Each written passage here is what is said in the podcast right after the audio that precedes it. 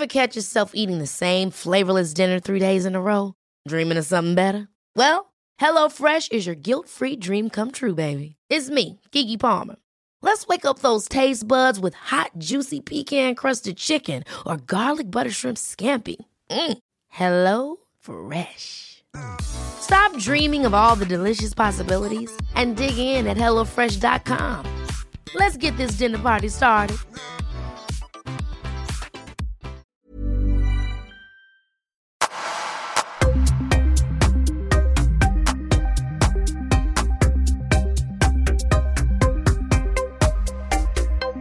Erik Hemmingsson, välkommen tillbaka till Öppet sinne. Tack så mycket. Sist vi pratade, då pratade vi om eh, kropp och hälsa och mat och slutbantat helt enkelt. Stämmer. Och eh, sen skulle ju du och jag göra ett avsnitt som handlade om, som du döpte till forsränning. Där det handlar om att liksom satsa på, våga satsa på, vad ska man säga, det man kanske inte gör till yrkesmässigt i sin vardag. precis. Men att våga kliva ut. Och det är ett avsnitt som jag har haft länge, länge i huvudet att vi måste göra. Så jag mejlade dig i samband med det och sa, kan du eh, rekommendera en epidemiolog? Och då var ditt svar, ja fast eh, jag är ju det. Ja, Och, precis. nu ska vi prata corona. Ja, det ska vi. Men vad är, vad är din, din bakgrund rent i den, eh, i den aspekten? Just nu så är ju epidemiologi verkligen i ropet av förklarliga skäl och eh, det är ju en disciplin inom medicinen där vi studerar sjukdomars uppkomst och spridning. Och eh, framförallt vill vi ha reda på orsakerna till det. Så att det där har ju legat mig väldigt nära eh, om, om hjärtat kan man säga. För jag, forskade ju, jag började ju forska för drygt 20 år sedan och tittade, jag var ju framförallt intresserad av det här med övervikt och eh, höll på mycket med det, men då är det så, man kommer osökt in på konsekvenser av övervikt och då hamnar man ju mycket eh, studier på hjärt-kärl, typ 2-diabetes, cancer. Eh, så att jag har ju hela tiden varit så att säga inom epidemiologin, men, men de senaste ska jag säga, 7, 8, 9 åren så har jag ju skulle jag beskriva det som att jag huvudsakligen har jobbat med epidemiologiska metoder. Det vill säga ta reda på orsaker till inte bara övervikt utan varför människor lever korta liv. Eh, hur kommer det sig? Eller varför utvecklar vissa människor så mycket sjukdom och andra är friska tills de är 90 och sen så dör de. Eh, så att allt det där är ju epidemiologiska frågeställningar och jag skulle vilja säga att det är huvudsakligen det här som vi epidemiologer sysslar med. Eh, och Sen så har vi också det som är så aktuellt nu med corona. Och Det är ju en annan eh, typ av epidemiologi skulle man kunna säga, för då är det ju infektionssjukdomar eh, och hur de sprider sig. Och Det är ingenting som jag sysslar med, men jag sysslar ju med epidemiologi generellt. Mm. Så det, det, det är därför jag är här idag, tänker jag. Mm. Vad var din tanke när du hörde om eh, corona? Just Ja, det men- första utfallet här, vad var det, januari? Ja, det, var väl, det var väl egentligen i december som det första hände i Kina va? Ja, jag- tror att eh, vi fick reda på det i Sverige precis i slutet av året. Någonting sånt däromkring. Och sen så har det ju bara rullat på och rullat på och rullat på. Och ehm, Jag skrev lite grann om det här i en krönika på Food Pharmacy, att ehm, det känns som att media nu för tiden är väldigt intresserade av dramatik. Och eh, jag konsumerar allt mindre media, så att säga gammal media, därför att eh, jag tycker att det är, det är tröttsamt med de här väldigt dramatiska, braskande rubrikerna och bildspel, bildspråk och du vet, det är otroligt allvarliga folk i rutan och det är liksom väldigt braskande rubriker. Mm, du kommer säkert ihåg hur eh, innan den här coronakarusellen började snurra runt, jag ska inte förminska den för all del på något sätt, men då var det ju på gång att det skulle bli världskrig med Iran. Mm. Och Iran har de ju flaggat för, det är någon slags boogeyman för hela västvärlden. Eh, och, eh, och så blev det eh, konflikt där nere och sen så lugnade den ner sig väldigt snabbt. Eh, och då kom coronakrisen. Så det är liksom, vi hoppar ifrån kris till kris till kris. Och, eh, och jag skrev även i den här krönikan, det här var i mitten av februari tror jag, att ja, sen när corona lugnar ner sig så kommer vi antagligen ha en ekonomisk kris. Då hade inte börsen satt sig än så mycket som den har gjort nu. Och då kom ju den bara några veckor senare. Mm. Så att jag, jag liksom ser ett mönster här från media där de inte bara så att säga, förmedlar information på ett ganska sakligt och, och nyanserat och balanserat sätt. Utan att de trycker på stora panikknappen lite väl ofta nu. Och eh, Corona för all del, vi vet ju inte riktigt eh, hur stort det här kommer bli, även om det, det kommer inte vara så att säga som spanska sjukan var för hundra år sedan. Det är ju en allvarlig sjukdom, men, men eh, det är ju väldigt mycket dramatik kring det här som rapporteras. Men vad kan man dra för jämförelse mellan corona och spanska sjukan? Går det att dra överhuvudtaget? För jag tänkte dödssiffrorna ökar ju ändå ganska drastiskt. Om man som för mig, jag har ju släkt i Spanien och min farbror jobbar inom vården. Och jag pratade med honom bara för en vecka sedan och han sa det att det är kaos. Många dör och många fler kommer dö. Mm. Och nu bara för någon dag sedan så la han upp en bild, kommer lugnet någonsin komma? Mm. Och det är samma, det, det, det är det jag först, jag ser två bilder, det är det som är lite eh, udda här. Ja. Det ena av instängda människor som inte får gå ut och där de verkligen kämpar stenhårt för att dämpa det. och sen har vi vi som fortfarande ändå kan göra lite som vi vill. Mm. Eh, men man vill, man, jag går ungefär runt och oroar för att det kommer bara komma en explosion även här. Mm. Ja, precis. Och det är väl det som de här virusepidemierna, de är någon, det, det är svårt att inte reagera så att säga, psykologiskt ganska starkt på dem. Mm. Eh, så vi lever ju lite isolerade ifrån det som händer i Sydeuropa just nu. Eller vi ska säga nästan helt isolerade. Och eh, där är situationen någonting helt annorlunda och vi får se vad som händer i eh, USA framöver. Eller vad kommer hända i Mellanöstern, du vet att folk bor väldigt tätt och där de inte har de bästa hygienförhållanden och kanske inte den bästa sjukvården heller. Så att känslan är ju att det, det, det kommer ju liksom växa och växa ordentligt eh, globalt sett. Och sen så tror jag väl att i Sverige så kommer det här hålla på några veckor till och sen så kanske det börjar lugna ner sig. Vi får se. Ingen vet ju. Nej. Så det är, jag känner också det här att det är lite dubbelt. Därför att eh, det som Italien och Spanien och säkerligen andra länder har ju en extrem situation just nu. Och eh, vad det beror på är kanske inte så lätt att, att säga alla gånger, men eh, eh, vi ska ju vara tacksamma hur som helst att det inte har blivit så i Sverige, därför att då hade ju vårt samhälle och vårt sätt att leva på blivit mycket mer inskränkt än vad det har blivit. När du ser, när, när du ser allt som pågår, vad, vad blir dina tankar om det? Jag tänker just då för oss här i Sverige, när du ser hur det påverkar Italien, Spanien, nu New York har ju blivit, det håller ju på att vara en fullständig kollaps. Sjukvården då syftar jag på.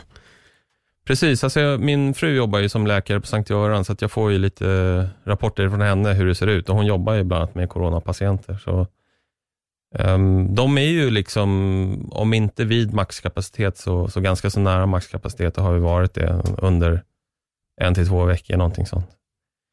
Så att, ehm, men däremot så, så har ju Sverige byggt upp en kapacitet, till exempel i Älvsjö och här i Stockholm. Vi är ju hårdast drabbade i, Mm. i Sverige. Så att det finns ju så att säga luft i vårt system fortfarande. Och eh, vi har ju ändå levt så att säga ganska så fritt. Jag menar, jag har kunnat resa in hit till studion idag till exempel och min son går fortfarande i skolan och ja, vi kan nu ut och handla och sånt där som, som många sydeuropeer och även britterna har liksom blivit ganska inskränkta eh, när det gäller sådana basala friheter. Så att, eh, nej, det är det som, alltså jämfört med de här sjukdomarna som jag då normalt sett studerar, fetma, typ 2-diabetes, hjärt-kärl och cancer, det är ju sånt som tar koll på människor väldigt långsamt.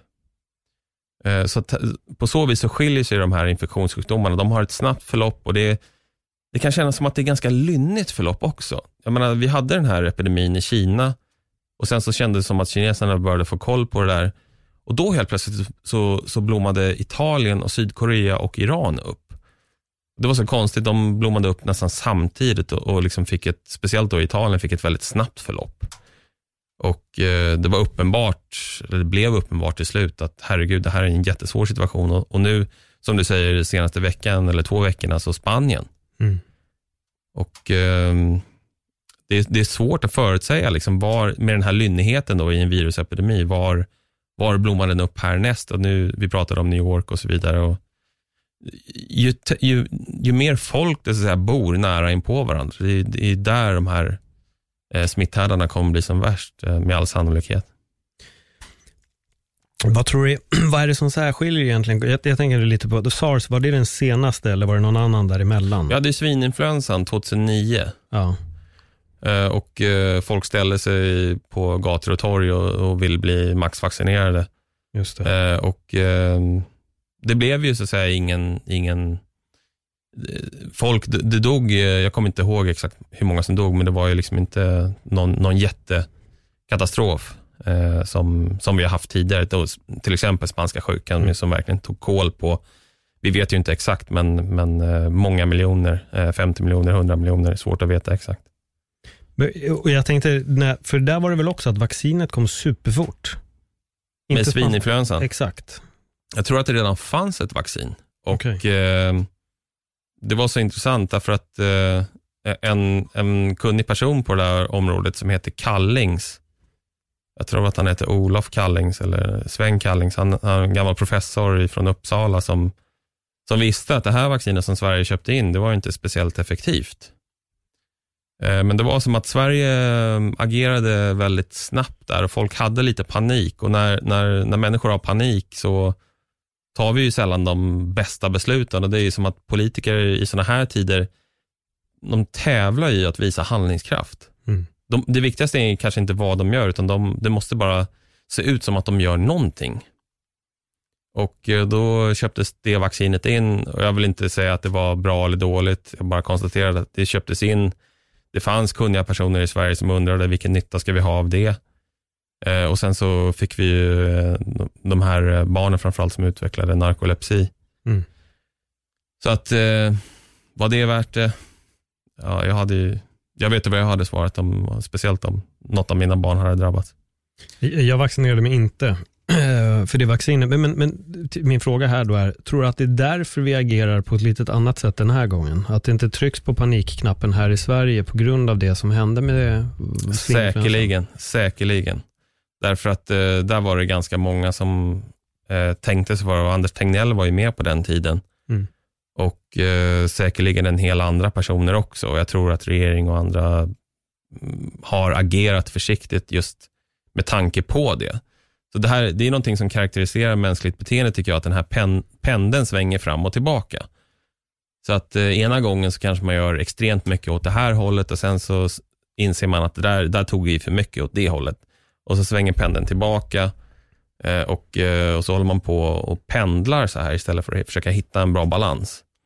Och vi får väl se, alltså, ingen har ju facit, det är det som är så märkligt i den här situationen. Vi sitter ju och spelar på gehör just nu.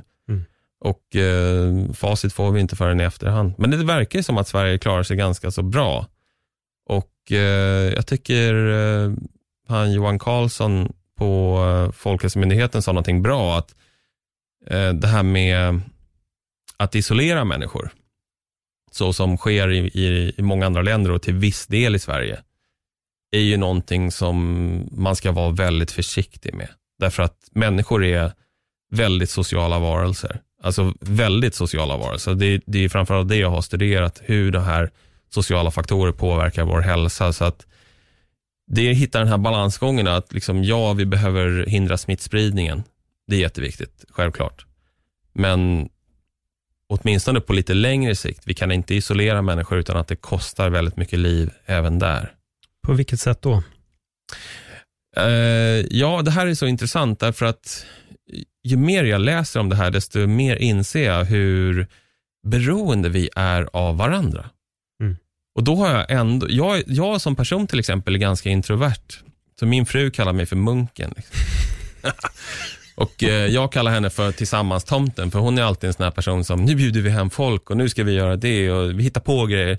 Och jag är mer, men, men låt mig vara liksom. Men eh, Jag känner igen mig i det du säger. Ja. Jag, jag, man, man kan tro att jag är hyperextrovert och jag är det på ett sätt. Jag har en extrovert sida, men jag också kan verkligen bara vara hur mycket som helst för mig själv och det är så jävla skönt. Ja, ja, ja, ja men då är vi eh, väldigt lika där. Och, och, ehm, alltså bara man får sina behov eh, tillfredsställda, så att säga. Men, men det som är lite ironiskt i det här, så trots att jag är så eh, introvert på många sätt, eh, även om jag är social också tror jag, så uh, alltså vi behöver ju, och det här har jag insett, att, att människor generellt sett, och då pratar jag inte om mig själv här, utan eh, någonting som verkligen är så att säga farligt, i, farligt inom citationstecken här, men för människor, det är när vi är ofrivilligt isolerade. Mm. Eh, och eh, Så den isoleringen som du och jag håller på med bara för att vi tycker det är skönt, det är inte alls farligt naturligtvis, utan till och med bra för oss skulle jag påstå. Men eh, om man vill ha sociala kontakter och vill leva tillsammans med andra och vill vara nära andra, då är det extremt eh, dåligt att inte få det. Så att vi är ju flockdjur och vi orienterar oss i en grupp och vi har olika roller i den här gruppen och vi fyller olika funktioner och vi, vi behöver den här eh, tillhörigheten och känna att jag är en del av någonting och jag är eh, värderad i det här sammanhanget och jag tillför någonting. Eh, och, och, och, får man inte det och får man inte den här eh, dagliga, skulle jag säga, sociala kontakten, då är det som att vi, vi vissnar lite grann inombords. Eh, och eh, det ser vi även i statistik, att människor som, som lever isolerade, både män och kvinnor, men speciellt kvinnor faktiskt, kvinnor som lever isolerade, som inte har så mycket sociala kontakter, de lever betydligt kortare liv än de som har ett rikare socialt liv. Och Vi brukar prata till exempel om det här med betydelsen av att man motionerar och tränar och det ger oss längre liv, vilket är helt sant. Det är bland det bästa vi kan göra för hälsan, men, men det finns någonting som är ännu bättre och det är sociala kontakter. Eh, och eh, Det gäller inte bara i Sverige, utan det gäller hela västvärlden, hela världen. Vi är sociala varelser. Så det är därför man ska vara försiktig med att isolera människor. Precis som man exempelvis ska vara försiktig med sociala medier. Därför att om man ersätter riktiga sociala kontakter med en skärm, då leker man också med väldigt stora krafter. Också en experimentverkstad. Och vad händer när våra barn, de har inga kompisar längre, så som du och jag. När vi var små, då var vi ute och spelade mm. fotboll och brännboll och allt möjligt. Men eh, om de sitter bara och spelar Fortnite hela dagarna, vad, vad, vad gör det för deras hälsa? så att säga? Jag tänkte, det finns två saker jag tänkte ta upp här. Det, dels läste jag också om att eh, våldet hemma ökar i sådana här lägen när folk är mer instängda. Men sen är jag också inne på nummer två där med att då stänga in folk. Så får jag i alla fall en väldigt stark känsla av att många har valt att göra det frivilligt också. Alltså det är mindre folk, som du säger, på tunnelbanan eller när du åker bil så är det säkert mycket mindre folk på bilvägarna. Så det känns också på något sätt som att svenska folket har tagit ett visst ansvar. Det är social distansering. Du och jag, vi kramar varken om eller skakar hand idag när vi träffades, Nej. utan det var direkt bara, man ska inte skaka hand nu. Och det, och det, och det, det är ju en jag vet inte, man går runt med en lite konstig känsla hela tiden. Men mm. det är väl ändå någonting som kan påverka, kan jag tänka, om vi går in på det här med att vi har ändå lyssnat på rekommendationerna mm. istället för att staten har behövt gå in med ett stenhårt tvång, så känns det som i alla fall, jag ska inte säga att varenda person, men många har ändå valt att okej, okay, jag stannar hemma, jag går inte och jobbar. Mm. Vi, vi rör oss så lite ute som möjligt. Mm. Eller vad, vad tror du själv? Absolut. Lösningen, är, jag är helt övertygad om, jag har svängt i den här frågan också, att, att eh, vi kan inte dirigera för mycket ovanifrån ner till folket. Mm. Utan folket måste tänka själv, agera själv och göra det på ett bra ansvarsfullt sätt. Som exempel, jag har en kollega, hon bor i Älta och där hade de mycket problem med överfulla bussar för några veckor sedan. Ja, SL hade problem med bussar, bara en sån korkad sak. Så folk stod på de här överfulla bussarna och då eh, stannade hon hemma naturligtvis och jobbade, för hon vill inte stå på den här överfulla bussen och riskera smittspridning. Så det är ett exempel på hur människor bara, tänk själv. Eh, och många säger så här, men folk är korkade. I alla fall så säger de det när man, så att säga, eh, på någon fest eller så här, de häver ur sig sådana saker. Och, och visst finns korkade människor, men, men alltså generellt sett så kan ju människor tänka alldeles utmärkt på egen hand mm. och agera på ett bra sätt eh, alltså som individer. Vi behöver inte ha eh, staten eller någon annan myndighet som, som talar om för oss. Eh, eller ännu värre att de, att de är väldigt hårdhänta. Därför att det, det kommer folk, det, det, det, kommer ändå, det kommer urgräva förtroendet antagligen för de här myndigheterna och eh, det kommer inte vara hållbart i längden. Då kommer folk, då kommer folk bli rebelliska istället och strunta i det där. Mm. Och pinkiv så, att säga, så gör man tvärtom. Eh, och, eh, så, så det gäller liksom, alltså jag litar på folk där faktiskt. Och eh, speciellt i sådana här tider känns det som att alla har förstått budskapet och de sitter hemma och jobbar och minimerar smittspridning. Det är i alla fall det jag har sett. Sen finns det liksom enstaka individer som struntar i det här, det kan vi vara helt säkra på. Eh, och som eh, inte bryr sig. Och, som, det, och det är liksom, vad ska man göra? Det, vi är inte perfekta så att säga, som släkte, men, men det som gäller är att alla behöver ta ansvar. Och det, det, tycker jag vi kanske kan se här också i Sverige, att vi har inte haft den här supersnabba spridningen som många andra länder har haft. Och sen så har vi nytta av att vi eh, ändå är ett stort land med ganska låg befolkningstäthet, och kanske med undantag av här i Mälardalen och på några andra ställen. Eh, och eh, vi, vi kommer nog klara av det här ganska så bra. Jag får verkligen hoppas det. Jag tänkte lite också på, jag kommer hoppa lite här mellan de olika sakerna som vi har tagit upp, men jag tänkte på min fru då, som jobbar på sjukhuset, som säger att de är väldigt nära då den här fulla kapaciteten. Vad händer ifall det, det brister där? Vad, hur ser ett sånt scenario ut? Vad är det som händer då? Ja, jag vet att de har byggt upp extra kapacitet i Älvsjö med, med såna här fältsjukhus och sen så har vi resurser i Sverige. Vi kan ju koppla in militär och um, vi har ju fortfarande inte något högt tryck på eh, de andra regionerna i Sverige. Alltså norr om Uppsala har vi inte så många fall. Uh, och uh, då kan man ju så att säga slussa runt vårdpersonal till de regioner där de behövs mest. Så att jag skulle vilja säga att det finns fortfarande en ganska så eh, rejäl kapacitet i Sverige. Eh, men det är klart att om, om många i vården börjar bli sjuka och dåliga och inte kan jobba längre, då är det klart att då, då krymper marginalerna ganska så fort. Och, alltså sjukvården på många sätt har ju gått ut för under, under lång, lång tid egentligen. Jag vet att eh, för 20 år sedan så läste jag Jerzy Einhorns böcker om, eh, han var väldigt kritisk till hur sjukvården som byggdes upp e-, efter andra världskriget monterades ner sakta men säkert och, och pratade mycket om att sjukvården bestäms inte på sjukhuset, utan den bestäms i politikernas mm. sammanträdesrum och det ligger så otroligt mycket i det.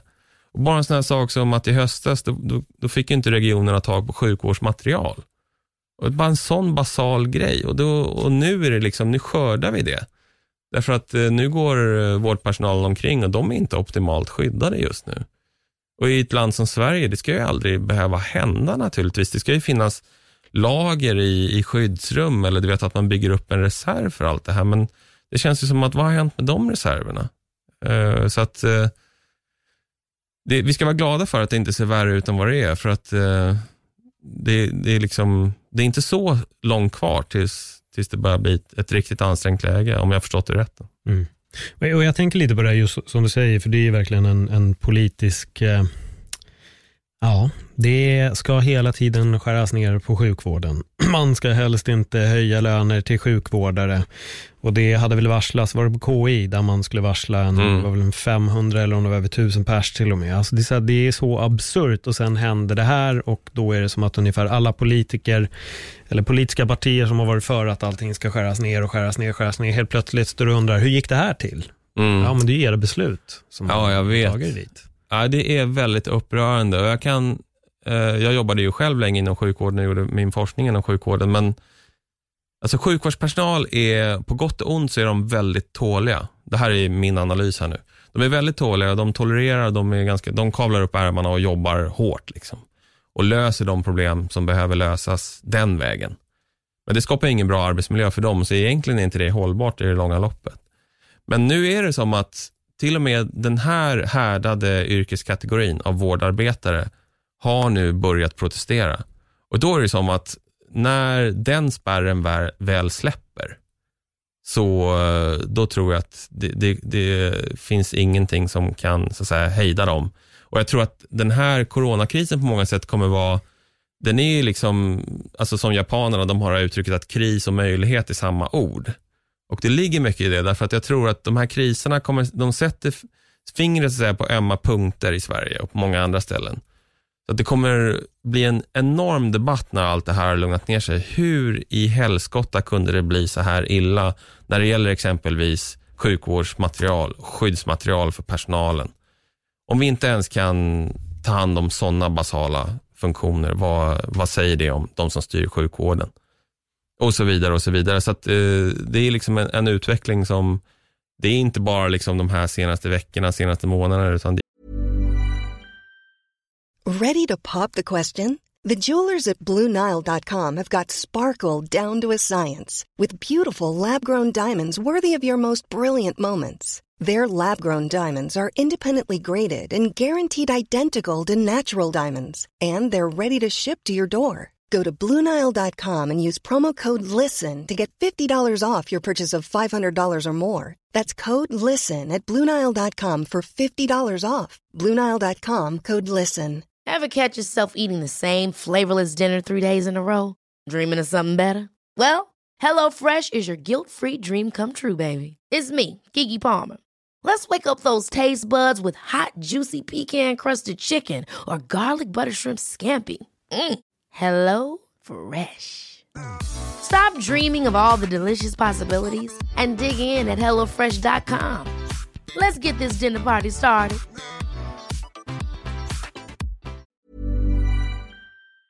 I liksom flera år hur det här har utarmats. Så det här måste man, här måste man utkräva ansvar anser jag. Att liksom, vil, vilka, vad är det som ligger bakom allt det här? Det behöver vi få klarhet i. Så att vi kan, för det är också liksom i, inlindat i allting som vi gör inom epidemiologin, är ju att förebygga. Och om att förebygga idag handlar om att få fram eh, skyddsmaterial till sjukvården, då, då är det det vi ska fokusera på. Hur får vi fram den? Hinner vi? Ja, jag vet Kommer inte. den ifrån? Jag, jag tror att eh, det, det kommer eh, så att, säga, att, eh, att lösa sig, men det vore ju skönt om, om det inte skedde fullt så här kaotiskt eller fullt så här bristfälligt som det verkar ha skett just nu. Det är väldigt otillfredsställande, tycker jag. Jag tittade på nyheter, i, jag kommer inte ihåg vilken av de kända broadcasters ifrån staterna det var, men det var bilder på läkare och sjuksköterskor som eh, hade gjort sina egna skydd. Mm. Och då var det folk som hade allt ifrån bandanas runt munnen till skidglasögon till sån här, vad heter den här plastfickan som man Mm. lägger papper i, hade de lagt för att skapa ett eget litet eh, hemmagjort visir, toapapper runt munnen. Mm. Alltså hur hållbart det är att gå runt med sånt Ja. egentligen. Och jag läste, det var, väl, det var väl ett gäng här i Sverige, de hade åkt till Bauhaus och köpte såna här målaroveraller eh, och så vidare. Så att, eh, ja, de är ju uppfinningsrika och, så att säga, gör, gör det de kan för att skydda sig. Eh, men är det hållbart? Nej, absolut inte. Nej.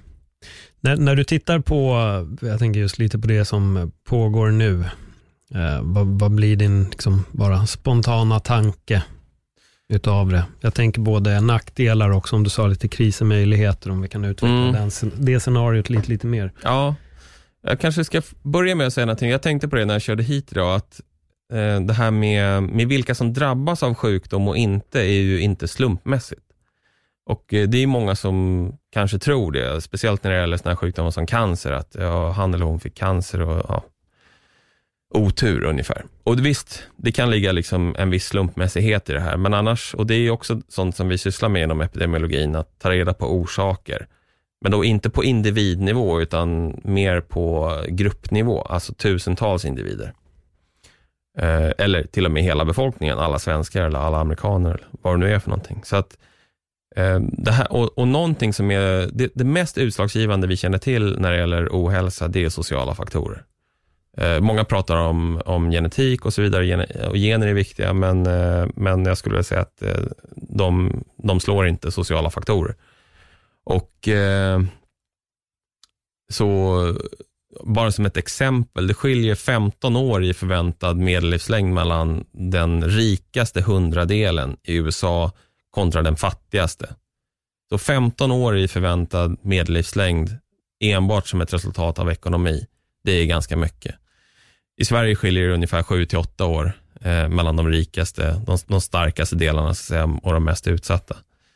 Så, så det vi verkar se, även om, om det inte finns så stora underlag ännu, det är att vi ser ju liknande mönster i eh, både i Sverige och i andra länder, att epidemin sprider sig mer i svagare samhällsskikt. Och det är ju fullkomligt logiskt, därför att där lever människor mycket mer utsatta liv. Vi kunde se exempel på här att eh, några som drabbades eh, i, just i Stockholm var ifrån Järvafältet, som är ju ett, eh, ett slags svenskt getto med Tensta-Rinkeby. Eh, och eh, de kunde inte ens läsa svenska. De, de visste inte om att det här var eh, någonting som pågick och att man borde skydda sig. Så det är en förklaring till varför svagare samhällsgrupper drabbas mycket mer. Eh, och Det kommer vi säkert se genomgående.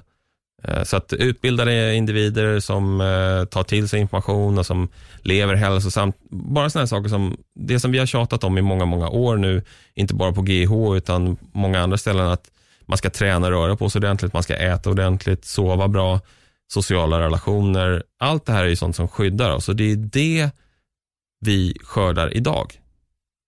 Det är det vi skördar just nu. Så det spelar ju roll. Så nu har vi byggt upp en motståndskraft genom att träna, sova, äta bra och så vidare. Eh, kontra individer som är stressade och som röker och som eh, har åldrats i förtid, som har ett nedsatt immunförsvar. Det är de som drabbas just nu. Så det är, det är det vi ser inom epidemiologin, även om det, det stämmer inte, inte på individnivå. På individnivå så kan så att säga, kungen drabbas. Eh, inte för att han är välutbildad, utan för att han har mycket pengar. Eh, men, men på gruppnivå så ser vi de här mönstren hela tiden. Eh, och eh, så ska vi förebygga så ska vi satsa mer på så att säga, vissa områden eh, och försöka nå fram till dem. Jag tänker lite på vaccin. Det har ju diskuterats ganska mycket om vaccin och Trump slänger ut den ena kommentaren om den andra om vacciner och, och påstående och allt möjligt. Men hur ser det ut på det scenariot och en, vad ska man säga, Finns det en rimlig tidslinje på typ hur lång tid det tar att hitta ett vaccin? Inte exklusivt till det här, men bara allmänt. En, en sjukdom uppstår, vad brukar tidsaspekten vara för att hitta ett vaccin? Ja, eh, jag läste någonting om, eh, jag forskar inte direkt på det här, men att det skulle ta, någonting skulle kunna dyka upp eh, sent det här året. Och eh, naturligtvis så mobiliseras det ju otroliga resurser. Det har ju gjort sedan den här epidemin började, åtminstone i Kina direkt, att försöka ta fram ett vaccin eller ta fram läkemedel mot det här viruset. Men eh, det också, jag märker det lite på folk, att man tror att ja, men med ett vaccin så har man så att säga, ett hundraprocentigt skydd, men det är inte säkert heller. Och eh, som vi såg med svininfluensan så eh, kan det finnas ganska så reella biverkningar med vacciner. Så det är liksom inte så här, det är inte oproblematiskt tycker jag med vacciner. Och eh, jag tycker att det, det, och det får gärna vara så att säga en, en, en, ganska sansad och lite mer saklig diskussion kring vacciner. Det känns som att det är ett ämne som triggar många åt, mm. åt olika håll. Så att säga. Det är ett polariserande ämne.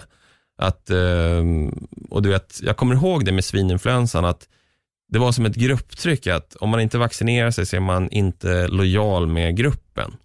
Det var sådana åsikter som framfördes och sen så har vi andra som tycker att men, men varför ska man vaccinera sig mot det här och så vidare. Så att, jag tycker att det måste var och en få, få avgöra själv helt enkelt. Och, eh, ska man vaccinera sig, ska man inte vaccinera sig? Det, för många människor är det en alldeles för komplex fråga, så därför så går de att vaccinera sig. Jag, jag blev i praktiken utskälld av en arbetskollega för jag sa att jag absolut inte skulle vaccinera mig. Mm. Jag var skitförbannad. Ja. Uh, och jag var så här, ja, okej. Okay. Men folk är rädda. Det där är liksom att man reagerar så där starkt. Mm. Det, är, det är typiskt exempel på att människor djupt där inne så är de väldigt rädda och oroliga.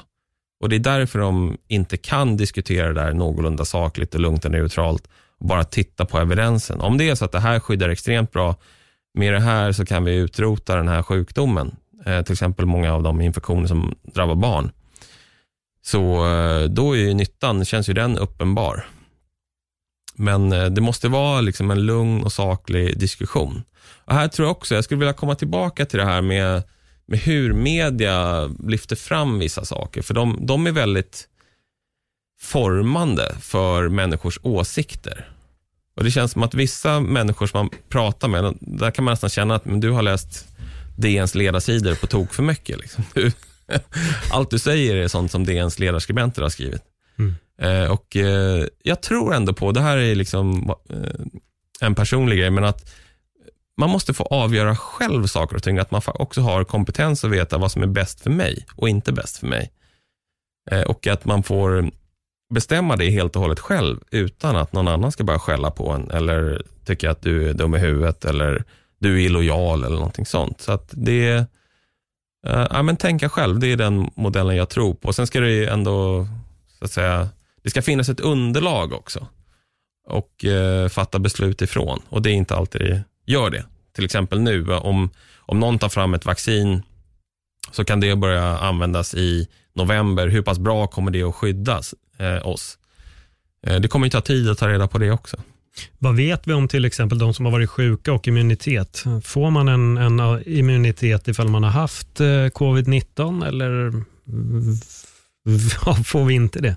Ja, det, jag, jag får ärligt talat säga att jag vet faktiskt inte. Nej, för, för jag har inte hittat. Det känns som att ingen riktigt vet, att det är osäkert.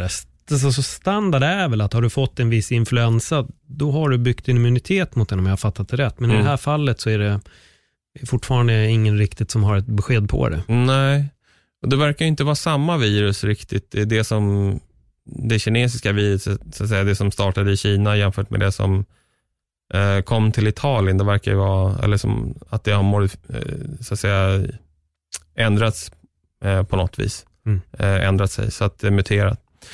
Eh, så att, eh, nej jag vet faktiskt inte. Det här är väldigt intressanta frågor. Det är, det är liksom, just nu så, eftersom folk är ganska oroliga just nu, så, så söker vi ju svar, men det är inte alltid det finns svar.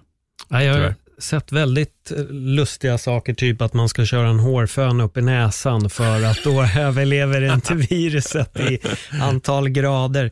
Men, men, och, och, folk börjar ju göra det, men det känns ju som att då går man in här, ah, ja, men om det inte funkar så har jag i alla fall provat. Ja. Uh, men, ja. men jag vet, det dyker upp så otroligt snurriga dyker upp allt möjligt. Men, eh, men jag skulle vilja säga att de här traditionella sakerna som, som stärker vårt immunförsvar, till exempel att vi sover ordentligt, eh, Eh, det ska vi ju alltid göra. Eh, vi ska ju äta bra näringsrik mat. Så mycket frukt och grönsaker. Jag äter ganska mycket apelsiner och citroner och sånt där just nu. Mycket C-vitamin.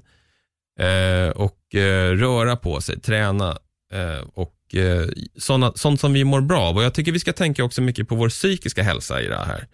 Därför att den psykiska hälsan är ju sånt som, om man kan hålla oron borta, så vinner vi otroligt mycket på det. Därför att gå omkring och vara konstant orolig, det är väldigt jobbigt. Det blir man utmattad av och eh, ja, sänker motståndskraften. Så att eh, vi, vi, ska, vi ska liksom göra den här egenvården lite extra noga nu.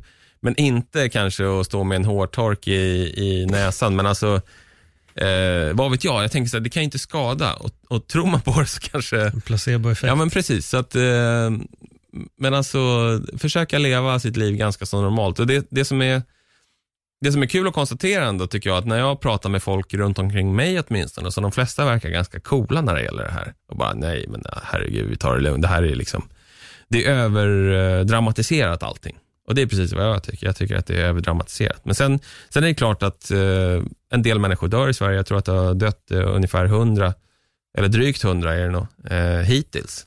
Mm. Eh, och det är ju tragedier naturligtvis, eh, som, som eh, är olyckligt på alla sätt och vis.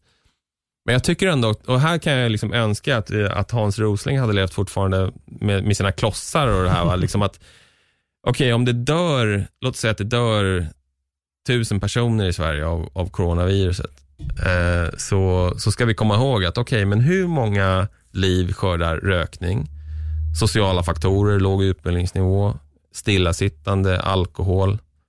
Då, är, då hade Rosling plockat fram de stora klossarna.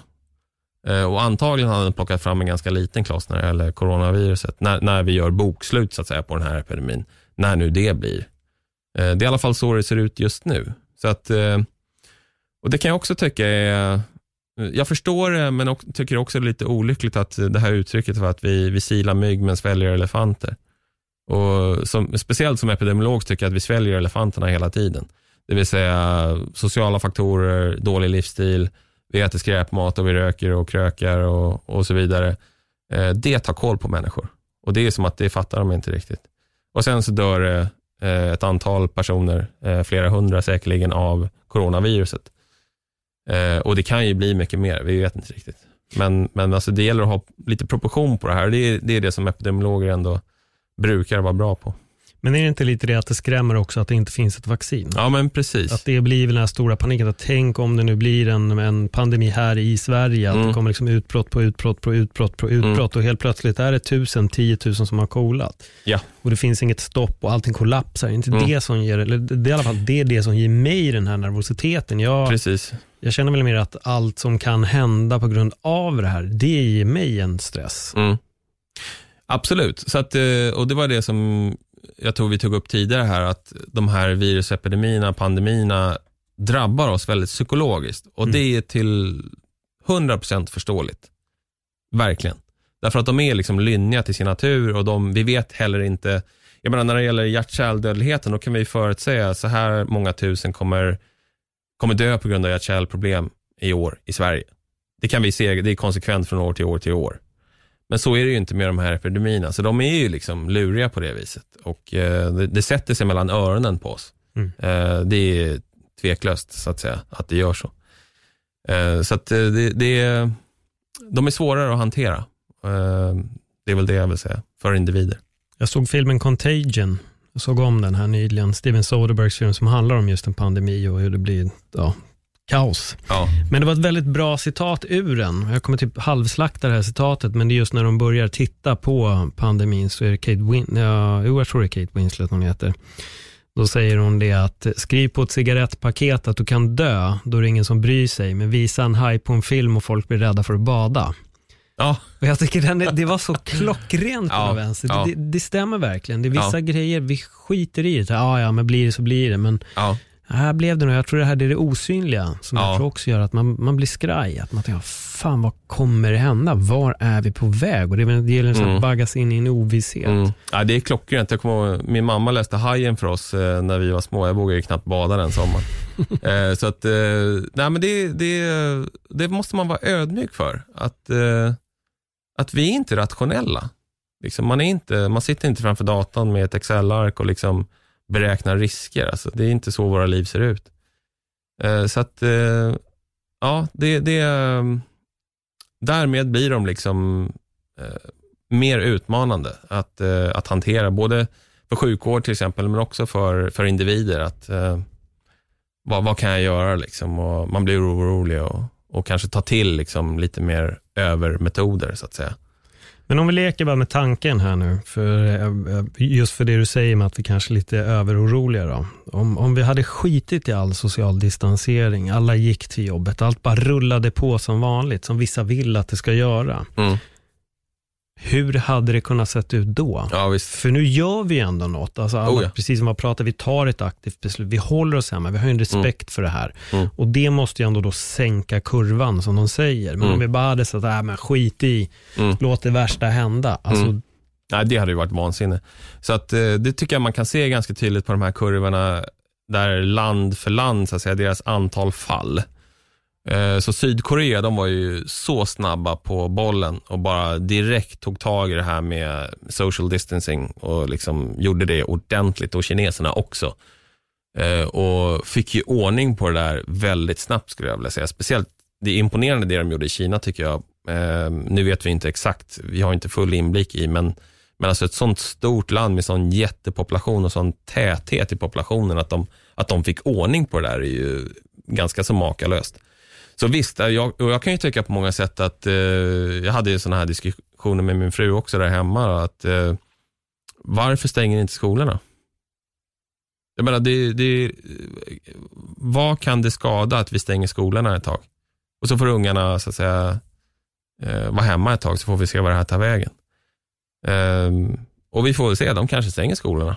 Eh, men men vi var, jag var helt förberedd på att de kommer stänga skolorna och liksom, vi kommer isolera oss och det är det sättet som vi tar koll på den här epidemin eller i alla fall minimera smittspridningen. Så det vi har gjort har ju tveklöst ändå haft effekt. Det tycker jag mig kunna se i den här statistiken. Ehm, och det ska vi fortsätta med. Mm. Ehm, och vi skulle kunna dra det längre också på sätt och vis.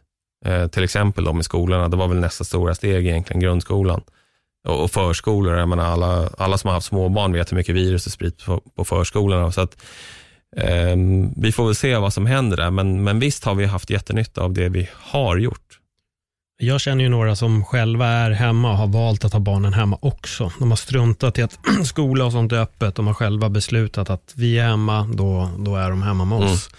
Så vissa tar ju det beslutet. Men jag pratade också med en kompis i Kanada. Där har de ju stängt. Men nu börjar de istället få problem. Att de som jobbar inom vården kan, har ingenstans att lämna barnen.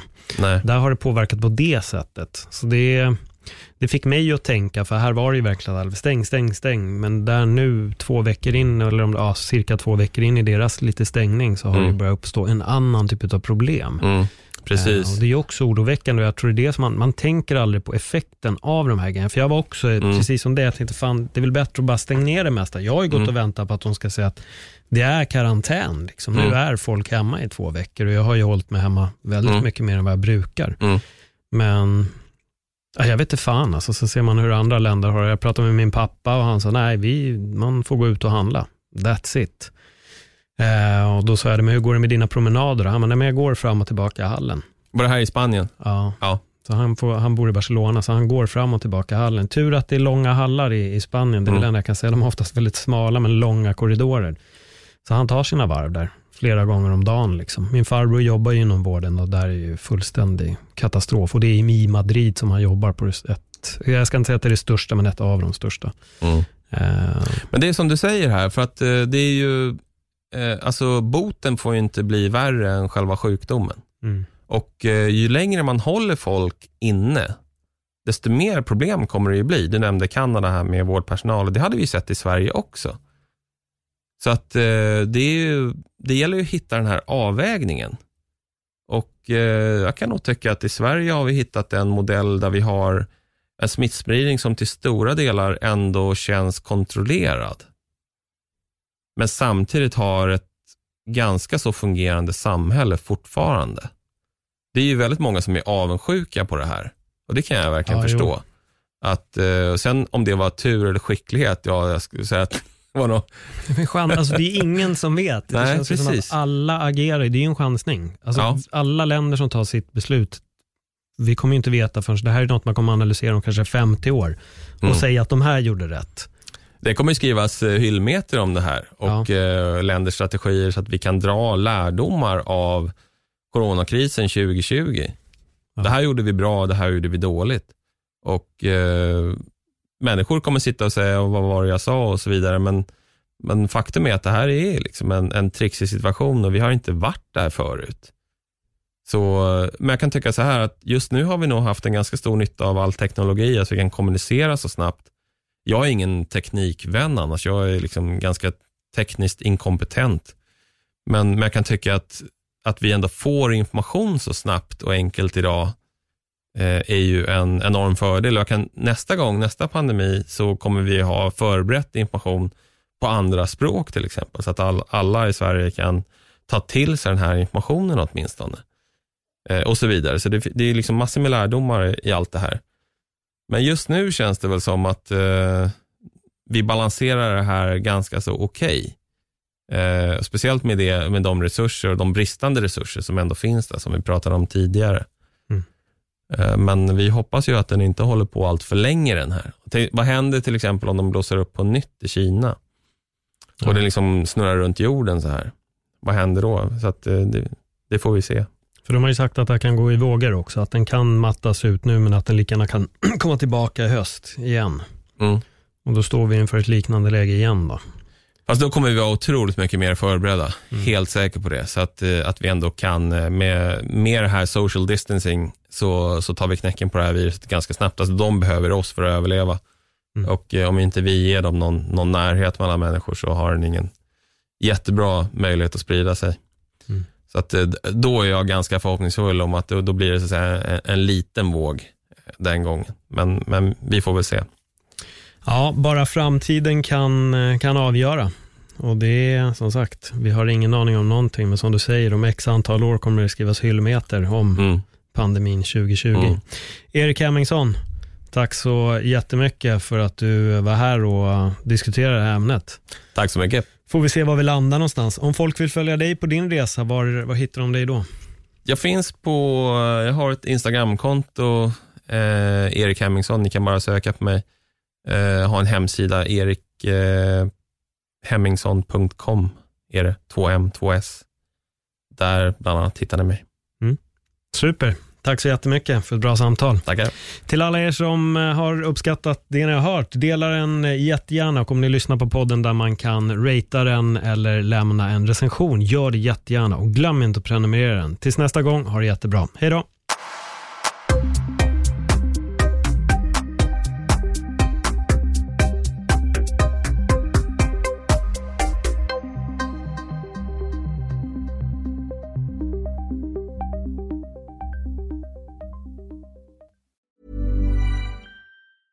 Ever catch yourself eating the same flavorless dinner three days in a row? Dreaming of something better? Well, HelloFresh is your guilt free dream come true, baby. It's me, Gigi Palmer. Let's wake up those taste buds with hot, juicy pecan crusted chicken or garlic butter shrimp scampi. Mm. Hello Fresh. Stop dreaming of all the delicious possibilities and dig in at HelloFresh.com. Let's get this dinner party started.